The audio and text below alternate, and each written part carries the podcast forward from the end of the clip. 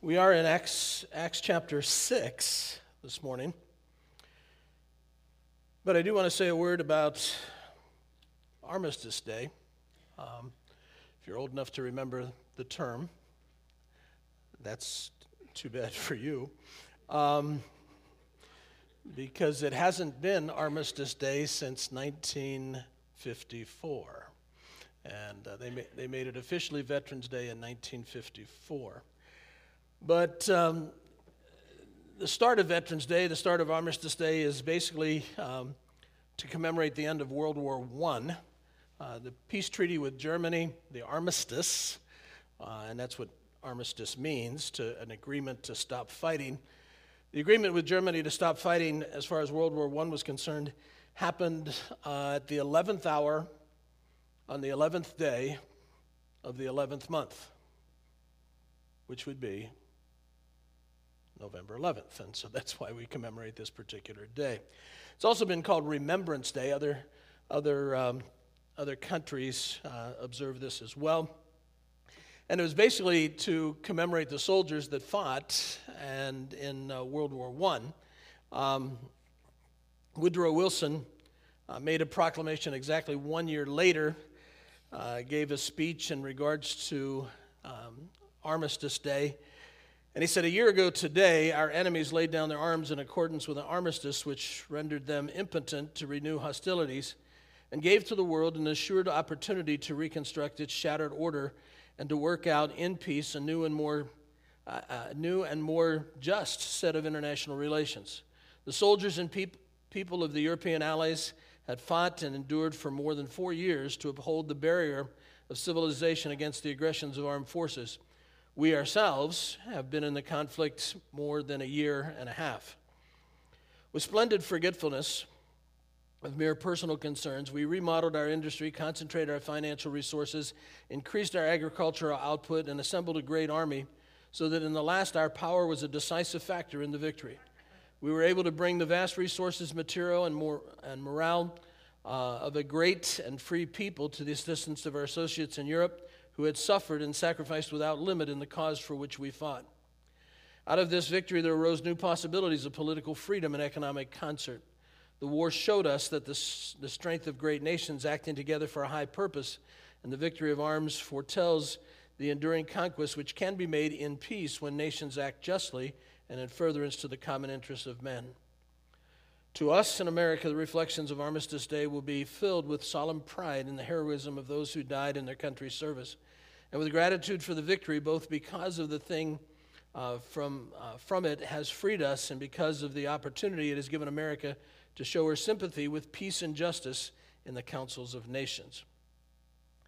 So initially, it was the anniversary of the end of World War I, um, and again, uh, it would be uh, it would Calvin Coolidge uh, in 1926 uh, would make it an official holiday. He called it a holiday of peace, is what he called it. And then um, Veterans Day was so named by uh, uh, Dwight Eisenhower, and it was designed to honor all veterans, not just the not just World War One uh, veterans, but to honor all veterans and honor their service.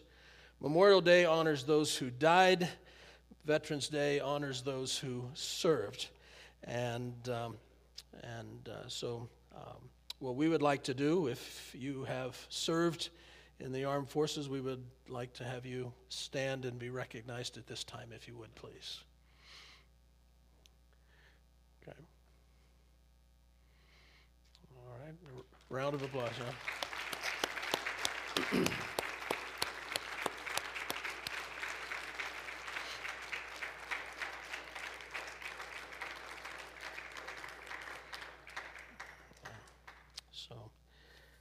Just a, again, a day of remembrance for those who are our veterans and those who are currently serving, and uh, just uh, thankful for men and women who are willing to uh, you know, put their lives on the line for us to retain the freedoms that we have.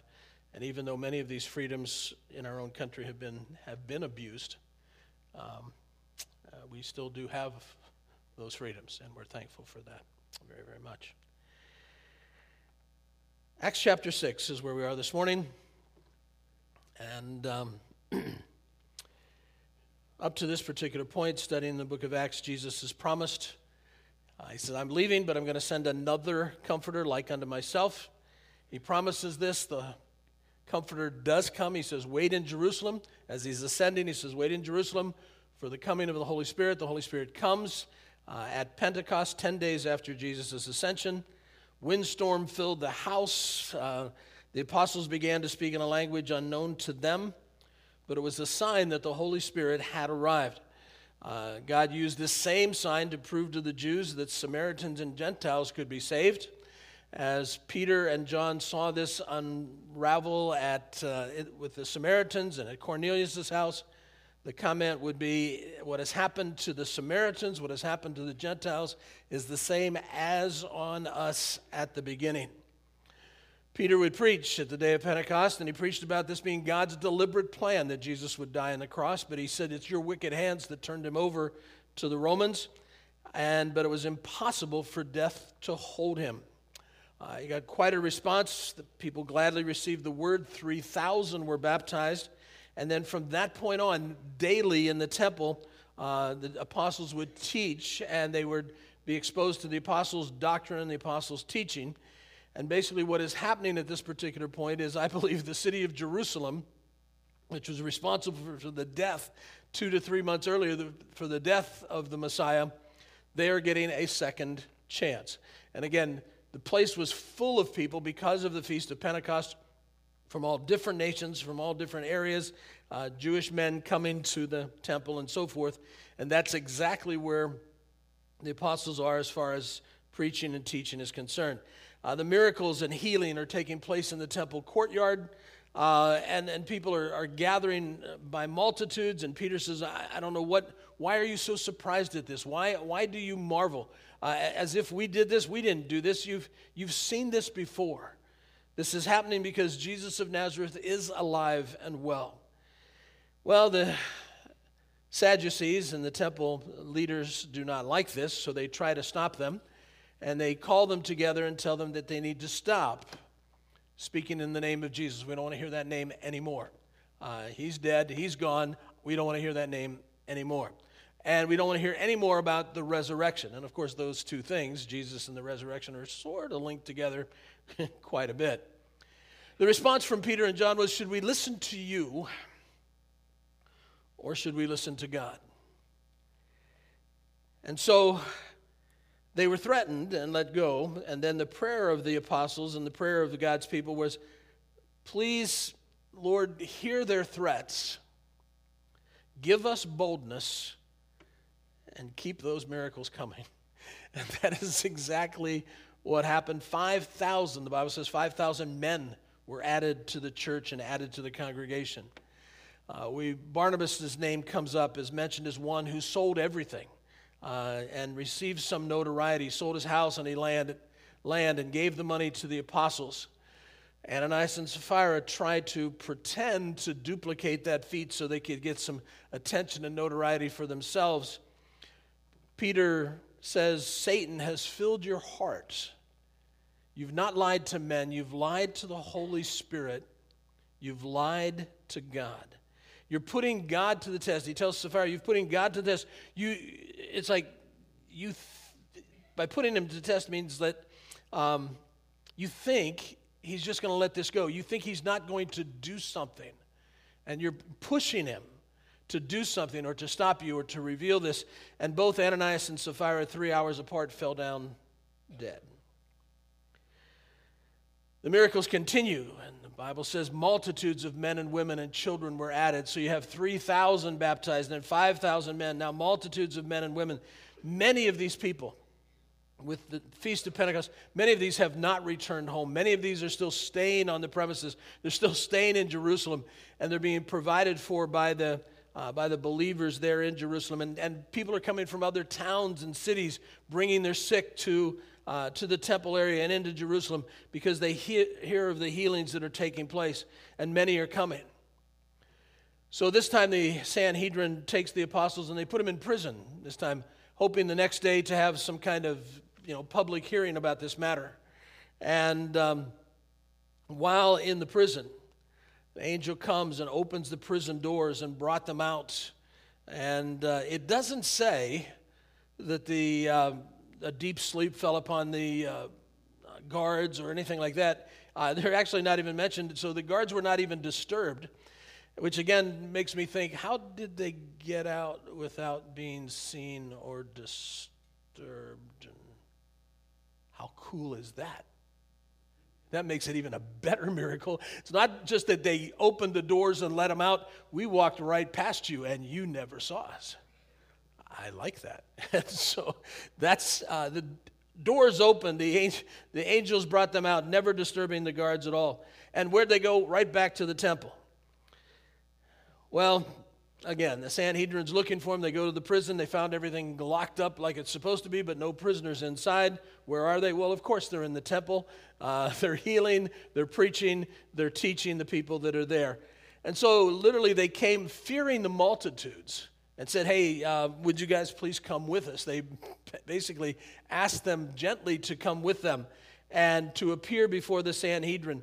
And they accused, they were accused of, You're filling Jerusalem with your teaching. Well, that's good. I'm glad you feel that way because that's what Jesus asked us to do.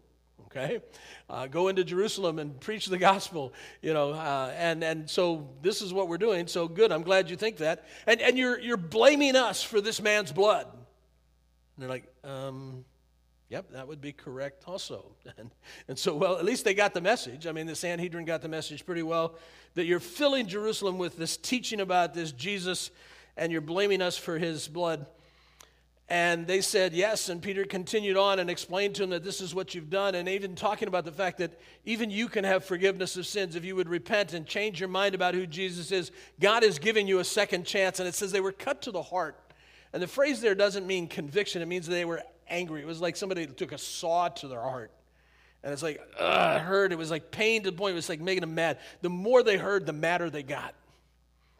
And, and it's like, they came to the conclusion, it's like, okay, we've told them not to preach, and they do that anyways.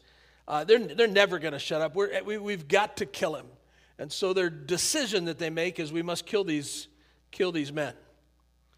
Gamaliel then speaks up, who is a member of the Sanhedrin. He's a Pharisee, he's a rabbi with much esteem as far as the Jewish people are concerned.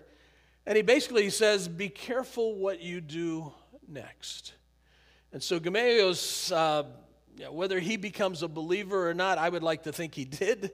Uh, he still was be held in high esteem by the, uh, by the Jewish leaders and so forth. And, and it seems like if he had converted to Christianity, that would have, you know, damaged that particular reputation. But Gamaliel says, Be careful what you do next. If it be the works of men, it'll come to nothing. All these other people, and he mentions two in particular, but he said they rebelled, and when these men were dead, their, their, uh, their uprising, their rebellion fizzled and ended. Their followers were dispersed, and that was the end of it. Well, in this particular case, the leader, Jesus, is dead, and they're more fired up than they've been when he was alive. They're more on fire for God because of the Holy Spirit than, than when Jesus was actually present with them. And, and it says, but it be, if it be of God, you cannot stop it. Well, they beat the apostles, they beat them, and they let them go. And it says that as they left, it says they left rejoicing that they were counted worthy to suffer for Jesus, that it was an honor. You know, they were, they were suffering for the cause of Christ, and they considered that an honor. And they continued to preach and teach about Jesus as they ceased not daily in the temple and in every house. Daily. Verse number 42 of chapter 5 daily in the temple and in every house, they ceased not to teach and preach Jesus Christ. Chapter 6. And in those days, when the number of the disciples was multiplied, there arose a murmuring of the Grecians against the Hebrews because their widows were neglected in the daily ministration. Here we go again. It's kind of like the ups and downs. It's like, it's like, uh, it's almost like things are going too good, something bad has to happen, okay? Or it's like, hmm, uh, there, there's, the devil is at work and, and everything's going well. It's like 5,000 are become believers and 3,000 are baptized. And, and then we have Ananias and Sapphira trying to pretend to be something they're not. The, uh, the frauds, the fake, the spiritual frauds, and they want to get in on all the glory and all the stuff, and, it, and it, but it's not real. It's all pretense. It's not sincere. It's not genuine. And they die. And things pick right back up, and then it's like, okay, now we have a little bit of disgruntlement. And it, and it is kind of interesting, uh, this, this whole idea. Um, let, me, let me read some verses to you that precede this. And then some, because sometimes people go, oh, well, we should have our church just like the church in the book of Acts, and we should pattern our church. At... No, no. There's a lot of good things about the church in the book of Acts, but it was unique, and it's, you know, and it's not to be patterned after anything of that nature. But, but notice, please, just uh, Acts chapter 2, verse number 44 says when they believed they were together and had all things in common. They sold their possessions and goods and parted them to all men and as everyone had need. And they continued daily with one accord in the temple breaking bread from house to house. They did eat their meat with gladness and singleness of heart. Oh that's warm and fuzzy okay uh, chapter 4 verse 32 and the multitude of them that believed were of one heart, of one soul. Neither said any of them of aught of the things which they possessed was his own, but they had all things in common. Verse 34 Neither was there any among them that lacked, for as many as were possessors of lands and houses sold them and brought the prices that things that were sold, and they laid them down at the apostles' feet. Distribution was made to every man according to their need. Everything's so good, everything's so wonderful. And chapter 6, verse 1 In those days, the number of the disciples was multiplied. There arose a murmuring. Seems to be in the church, there's always going to be frauds, there's always going to be complaint. Well, everything, everybody, no, it doesn't, might have it, but it doesn't last. And the devil doesn't like it to last, and the devil doesn't want it to last. And so the devil stirs up and causes problems and causes difficulty. And it says there arose a murmuring of the Grecians against the Hebrews. Well, what's interesting about this Grecians versus Hebrews stuff is, first of all, it says uh, in those days, same time that Ananias and Sapphira being struck dead, same time that uh, Peter and John are being held accountable and being beaten. Same time as the multitudes are being added. Same time as the teaching's going on and miracles are taking place. Same time here. In those days, all those things are happening. Disciples continue to be multiplied. Uh, and, um, but there's murmuring about neglect.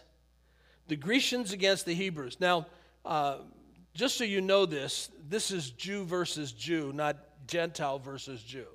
The Grecians are not Gentiles, the Grecians are Jews who adopted uh, the Roman way of life. Uh, they, they don't speak Hebrew anymore, they speak Greek. Okay? And so it's basically we're, we're Hebrews who have kept our, uh, our national identity and, and we hold strongly to the Hebrew faith and the Hebrew language and so forth. And these are guys and these are people most likely outsiders from Jerusalem, most likely from some of these cities and places round about that have come. And uh, they have, but they've adopted. It's like, well, this is the language, so we need to we need to accept it. Um, and, and unless you be too hard or too strict one way or the other, it would be the same thing. It's like if, if I was you know, if I was uh, from another country and I came to this country, and for me to get along best in this country, it's best for me to uh, learn English and the way, you know, that would be seemingly the best plan. And that's what these Jews were. They were called Hellenistic Jews because they followed the pattern of the Greeks and they followed their lifestyle and they spoke Greek and they were, you know, by the devout Jews would be considered eh, you're kind of compromisers, you're outsiders, you know, you're, you're losing your heritage, you're losing your identity. And so they spoke the Greek language, followed the Greek customs, but it's Jews versus Jews, okay? So this is not this is not even a Gentile issue at this particular at this particular point. but it's, a, it's more of a language, a custom type of thing. And the Grecians are murmuring against the Hebrews that I, we're not getting a fair shake on this, okay? Uh, and so what's implied is that there was a, a, daily ministration. It says here where a daily, the word ministration, interestingly enough, is the word service. And it's that word right there, okay? Uh, you will have seen this word a number of times by the time we finish the message this morning. But it's diakonos, and it is the word that later will be translated deacon, okay? But it is a it's called a daily ministration or a daily service okay? Keyword service okay? And so evidently there was like a they would come and apostles and people would hand out things to them and they say it's not fair. It's not right. It's not being done justly. Well it doesn't say who was doing it previous okay or who's in charge of this, or who's, you know, and whether it was the apostles or whatever, but they're, they're being accused of favoritism. And, and you like these people better, you know. And, and um, I, I, remember, you know, in, in my home and my family, uh, there were th- three of us my, myself, my sister, and my brother. And we were absolutely convinced, all of us, that mom and dad had favorites. I'm the oldest, and so I, I, would be most accurate in the evaluation of these things. Um, and my mom clearly um, uh, favored the baby, my little brother. She favored him, and he was so special because he's, you know, he's so cute and he's so. I'm like, okay. Um, and so he was the favorite, and and my dad favored my sister because she was daddy's little girl and et cetera, et cetera, et cetera. And so poor me, I'm left out. Nobody loves me. Nobody cares. Nobody's interested in, you know. And, and, and thus it is. Well, if you talk to my sister, she would say, well, you were dad's favorite because you were his firstborn and you're a son and, you know, guys could do things together. And the little brother, he was mom's favorite because he was the baby, and she would do the yuck thing too. Um, so, and then if you ask my little brother, he would go, I'm the one who got left out. You were dad's favorite. Mom had Kim, and you know, I'm just the third wheel. Nobody, nobody loves me. What that tells me is my mom and dad were doing a pretty good job. Because uh, we were all confused, and, and, and, they were doing. They evidently they were doing very, very well in this matter of uh, not playing favorites when we thought they, when we thought they were. But is it a legitimate complaint? It, it really doesn't matter whether the complaint's legitimate or not legitimate, but there's a problem. And so something needs to be done. The widows, widows are being neglected. Now, that, is there anything that sounds worse than that? We're neglecting widows. and so uh, the Grecians are complaining.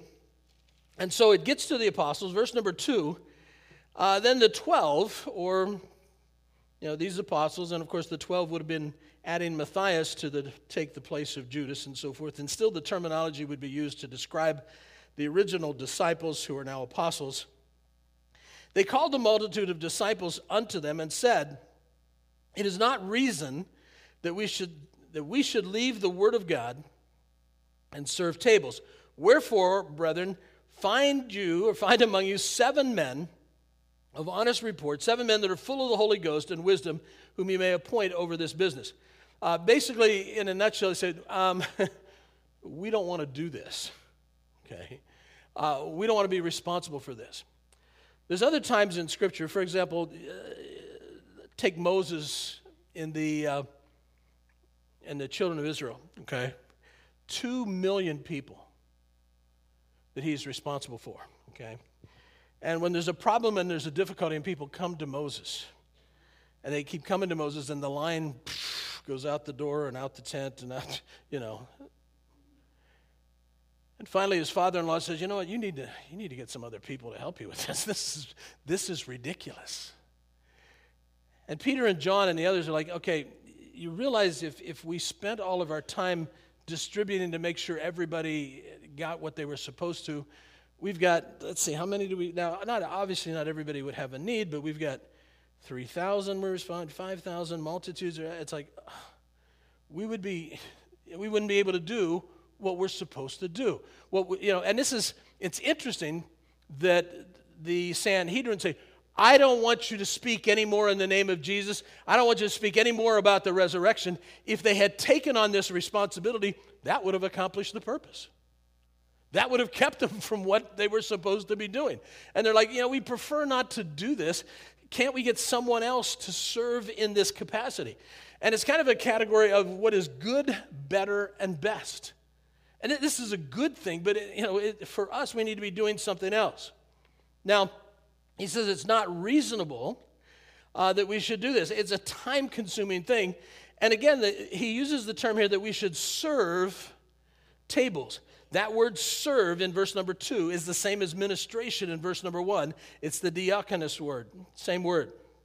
And so, in light of what God has asked us to do, to go, teach, and baptize, uh, we need to be on the go to Jerusalem, Judea, Samaria, uh, and, and, and we have to teach, and we have to, we've got 5,000 babies or more that we need to take care of.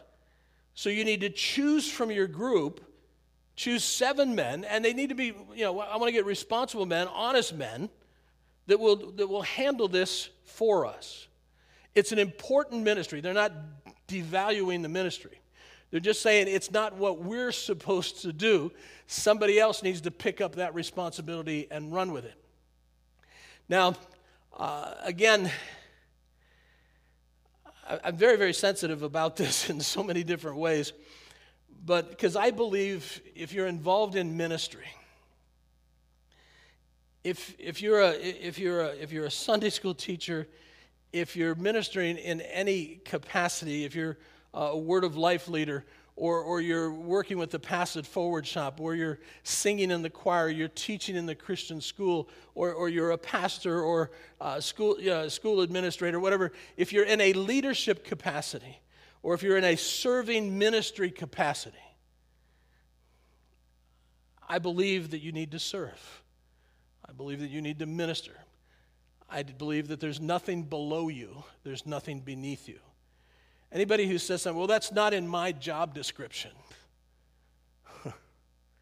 the second you say that, you are no longer a servant. And I've had people say that to me. I've, I've had people say, well, that's, that's not in my job description. That's not what I'm supposed to do. You know, if you think you're above something, if you think you're too good for something, I'm too good to do this, or I'm, that, that's not my job. My job is this. And it's like, you know, you need to have a humble spirit, a servant's heart. And you end up doing lots of things that's not in your job description. It's just what needs to be done. I used to tell teachers when I would talk to them, I said, one of the main requirements is you need to have a servant's heart and you need to be extremely flexible.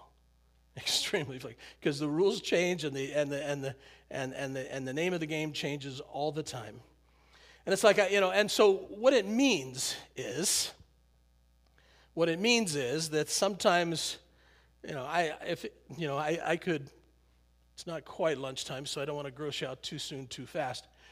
But if I told you the number of times that I cleaned up barf and puke, etc., and the number of times it's been all over me because of young people that I've been working with. Now, some I did it to myself. I, I uh, took them to the wilds and took them around windy, windy roads after they ate breakfast, and we ended up with French toast all over the place. Um, um, or the number of times the person had an accident in the restroom, you know, and there's stuff all over the place.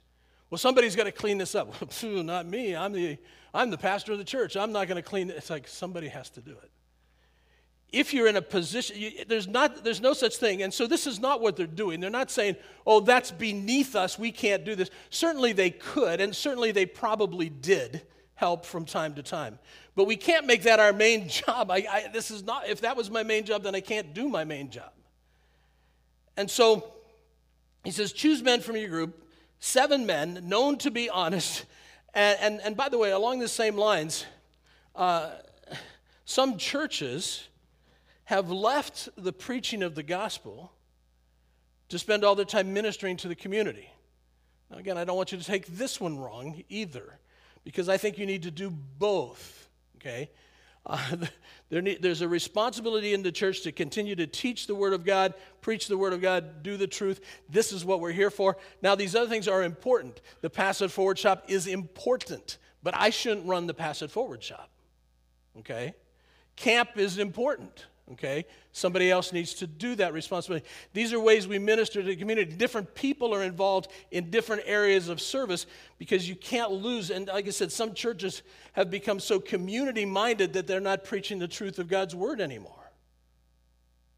And you have to have both. You have to have the assistance, you have to have the help, you have to have the servant's heart. And so, and even these people, these people are qualified. Seven men, known to be honest, full of the Holy Spirit and full of wisdom. Now, is this the beginning? And many people suggest this is the beginning of deacons. This is where deacons got started as far as people coming into church and basically saying, you know, how can I help? How can I serve? What can I do? Uh, it's a possibility that this is a forerunner of it, but there also possibility exists that this was just a temporary office that this is something that would work its way out and, and, and eventually be, be done with, as there would be persecution in Jerusalem and people would end up fleeing all over the place. This is something that may run its course. And then we're going to see even people like Stephen, who's involved with this. Uh, in a very short amount of time, Stephen is preaching and doing miracles and signs and wonders. Uh, he's already separated himself somewhat from this uh, ministry as far as the, the, uh, the women and the widows are concerned. Uh, it says, Find seven men, but we will, verse number four, we will give ourselves continually to prayer and the ministry of the word. And again, that again, ministry is that same word diakonos that appears again at this particular point. The whole group, the saying pleased the whole multitude. And that stands right now as an all time world record. Um, the saying pleased the whole. Everybody was happy with this decision. And they chose, the men they chose Stephen, and specifically it says Stephen was a man full of faith and the Holy Ghost. And we're going to hear a lot about Stephen next week. Um, and because uh, he becomes the, the main character of the next couple chapters. Stephen, a man full of faith in the Holy Ghost, and Philip, who also becomes one of our main characters in a little bit. Philip the evangelist. He's the one who goes to Samaria, and, and, and, multitudes of people come to put their faith and trust in Christ because of Philip's ministry. And then he's going to end up going, uh, he's going to be the one that talks to the Ethiopian eunuch and so forth. Uh, Prochorus, uh, Nicanor, uh, uh, Timon, Parmenas, Nicholas, a proselyte of Antioch. And Nicholas, a proselyte of Antioch, this would be, he'd be a Gentile interestingly enough. Proselyte is one who was a Gentile who adopted the Jewish way of life, the Jewish customs, the Jewish religion. Uh, even though he was born a Gentile, he was won over to the Jewish faith. And so here we have six men. Interestingly enough, by the way, uh, the, the, the, conflict is between the Grecian women and the, the, you know, the Grecian widows that are being neglected versus the Hebrew widows. Every single guy's name here is, is the Greek version of their name, okay? Every single one is, is, uh, is, is like a Grecian name. Uh, and that's kind of interesting. And of course, even one of them's a Gentile. But these are the guys that are picked, and these are the guys that are chosen. And he said they, they were chosen by the crowd, and then they were set before the apostles for basically approval purposes. And uh, when they had prayed, they laid their hands on them and gave their approval. And because now the ministry is going on, and these people are, we've taken care of this, and we've taken care of this responsibility. The Word of God continued to increase. The number of his disciples multiplied in Jerusalem greatly, and a great company of the priests were obedient to the faith. And Stephen, full of faith and power, did great wonders and miracles among the people. Interesting. Verse number 12, I, and I'm just going to give you highlights because this is just to whet your appetite. The. Uh, leaders, certain of the synagogue, they stirred up the people and the elders and the scribes, and they came upon him and they caught Stephen and brought him to the council. And verse 15, and they all sat in the council, looking steadfastly at him, staring at him, and they saw his face. It had been the face of an angel. How awesome is that? But the program continues, and it says the word of God, verse number seven, increased, multiple disciples multiplied and a great company of the priests were obedient to the faith. This is interesting as well. The priests, now, Caiaphas is a priest, And all these followers of Caiaphas, and these are like Sadducee type people. And these are the people that run the temple. And where's all this stuff taking place? It's all taking place in the temple. All the teachings in the temple, all the healings in the temple, all the miracles are there in the temple, all the instructions going on in the temple. and who's going to hear it, whether they want to hear it or not? These priests. And how do they respond? A great number were added. And uh, some other, other sources, other historical sources, said there was as many as 8,000 priests who became believers and followers of Christ. Uh, and it says, uh, it just says, a great company of priests were obedient to the faith. Stephen, full of faith, full of power. Uh, it says, and of course, the power is from the Holy Spirit, verse number five. Interestingly enough, Stephen's not an apostle. We'll mention that a little bit next week as well. Remember, they were afraid to mess with the apostles for fear that the crowd would turn on them. Stephen was kind of like a little bit mm, easier target for them, and they caught him and brought him and took him before them. I just want to say a word about deacons and elders. I've got about two minutes to do this. Um, and, and we're going to be electing deacons and elders uh, fairly soon. But the information about qualifications or, or things to look for, character qualities to look for in regards to deacons and elders, people to be in these positions of service, uh, are found in Timothy and Titus. And Paul writes Timothy and Titus are young pastors. And he writes, said, when you're looking for men to lead in the church, look for these qualities. Look for men of character. Look for men of godliness. Well, how exactly do you measure godliness? And he says, okay, well, look for these things. Uh, back up one. I, I, back up two. I think two's enough. Um, first of all, look at this. There's two categories here. Elder Timothy. He talks writes to Timothy about uh, elders or bishops, and then about deacons. And the word for elder is presbyteros, and it, it literally conjures up with it the idea, uh, it's kind of built into the word old. Um, so, sorry, it's just in the word. and the other word is used as episkopos, which means bishop. These words also translate, next one, means overseer, guardian, teacher, shepherd, spiritual needs. So when we talk about an elder, uh, which, which includes the pastor, okay, but elders within the church, uh, and need to be those who can oversee the church. They're guardians uh, of the church. Uh, they're teachers, they're shepherds or under shepherds, people that care about the flock, care about the spiritual needs of God's flock. Okay? So the elder is a, is a huge responsibility, and, and it is attached to it is some age and experience to it. Okay? This is what Paul has to say about it. This is a true saying. If a man desire the office of a bishop, he desires a good work. A bishop must then be blameless, husband of one wife, vigilant, sober, good behavior, given to hospitality, apt to teach, uh, not given to wine, uh, not a striker. That leaves Rocky out. Um, uh, okay. It's not talking about unions, by the way. That's, that's talking about talking about Rocky Balboa is what we're talking about with that one. Huh? See how I did that? That was very clever. Uh, uh, not a striker, not greedy of filthy lucre, but patient, not a brawler, not covetous. One that rules his own house, rules well his own house, having his children in subjection with all gravity or seriousness. If a man does not know how to rule his own house, how can he take care of the church of God? Not a novice. And there's, and there's that idea of elder presbyter, you know, a little bit of seasoning, okay? Not a novice, lest he be lifted up with pride and he fall into condemnation of the devil.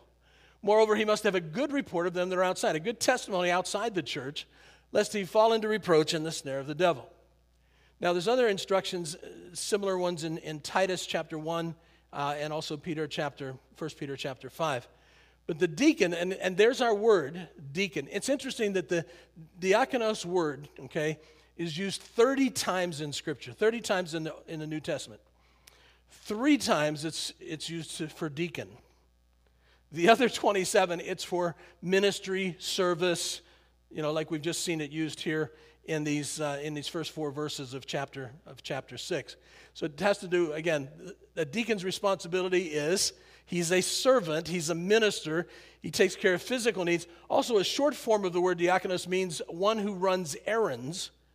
And literally, you know, my understanding of a deacon is one who says, Pastor, how can I help? What can I do to help you? How can I help? How can I assist? What can we do? And this is the idea of, okay, so you don't have to distribute the food to the widows. I'll do that. I'll be willing to do that. I can, I can do that. I can help out. How can I help you? How can I free you up to do the job that God wants you to do? And so the elders are more of a ruling caring for the spiritual well being of the flock of God. Deacons are more on the idea of, man, how can I help you? How can I serve you? What can we do to make this easier? How, you know, so uh, taking care of more of the physical needs of things as well. However, what's interesting, even though you say, well, that's a, it seems like a lesser responsibility, the requirements are still pretty stringent because the continuation here is likewise, okay, um, all these things true of the elder. Likewise, the deacons need to be serious. They not double tongued, not given to much wine, not greedy of filthy lucre. The pay is not really good as far as uh, church board members are concerned. Um, holding the mystery of faith in pure conscience, and let those first be proved, then let them use the office of a deacon, being found blameless. Even so, must their wives be grave, not slanderers, sober, faithful in all things. It's kind of interesting. Uh, it's almost like when you're selecting a deacon, someone to help out, uh, you're selecting his wife too. There's requirements for the wife. Wives must be grave, not slanderous, sober, faithful in all things. Let the deacons be the husbands of one wife, ruling their children and their houses well. And so, again, these are some of the uh, some of the ones and the responsibilities are there. Um, and so there's still men of character. And what happened is the idea that with responsibilities in the church, again, there's good, better, best. And it's like, what is best for this one individual to do? And again, the simplest thing is the more people that are involved, every single one of you in this room, especially if you're a believer, you have a spiritual gift that God has given you. There's some way that you can assist in some way that you can help this church. Uh, and, and the way this is supposed to work, you join with this fellowship, you join with this body, and, and the abilities that you have enhance our ministry here. And then what we have to offer helps you grow in your spiritual walk as well. So both parties are, uh, you know, you, you contribute to us, we contribute to you, and both, both parties end up benefiting. And again, in many, many cases, in many, many situations, I come across pastors that would agree with the statement that, you know, you got in most churches, you got 10% of the people doing 90% of the work. And I would have to say that is not true of Factoryville Bible Church. I do not think that is true. Because when it comes to ministries like the Pass It Forward Shop, when it comes to ministries like the camp, when it comes to other ministries, in even the school, things that we, we go all in. And I would say we have 90% of the people doing 90% of the work. And I'm thankful for that. And that's what this is supposed to be. That's how a church is supposed to function. Uh, certain roles, certain responsibilities, and but it still requires character. And this deacon and elder thing requires character. It's not a. It's not a. Um, it's not a uh, popularity contest. It's these are these are men of character, whether they're serving as deacon or whether they're serving as elder. Likewise, likewise. So, Father, thank you for the opportunity to look at your word this morning. Thank you, Lord, for this mention in your word in regards to Stephen and these others who took on this responsibility and evidently handled it well so that they could go on with the business of, of sharing the word of God and the church increasing and multiplying and people getting involved in ministry and service. Father, give us the right heart, give us the right spirit in regards to this matter of service that we might seek to please you and serve you and not serve self. And again, Lord, thank you for uh, the examples that have been set forth. Thank you for the things that we can learn. Help us with the Sunday school time that follows, that we would have much, we would learn many things that would be helpful to us. And we pray this in Jesus' name. Amen. We hope you enjoyed this opportunity to hear the word preached at Factoryville Bible Church. Factoryville Bible Church is a non denominational church in Athens, Michigan that seeks to share the good news of the gospel through a number of ministries in the area, including Factoryville Christian School, Camp Elvin, and the Pass It Forward Shop. To learn more about the ministries of Factoryville Bible Church or to support the mission of our church, visit our website at factoryvillebiblechurch.com. Thank you.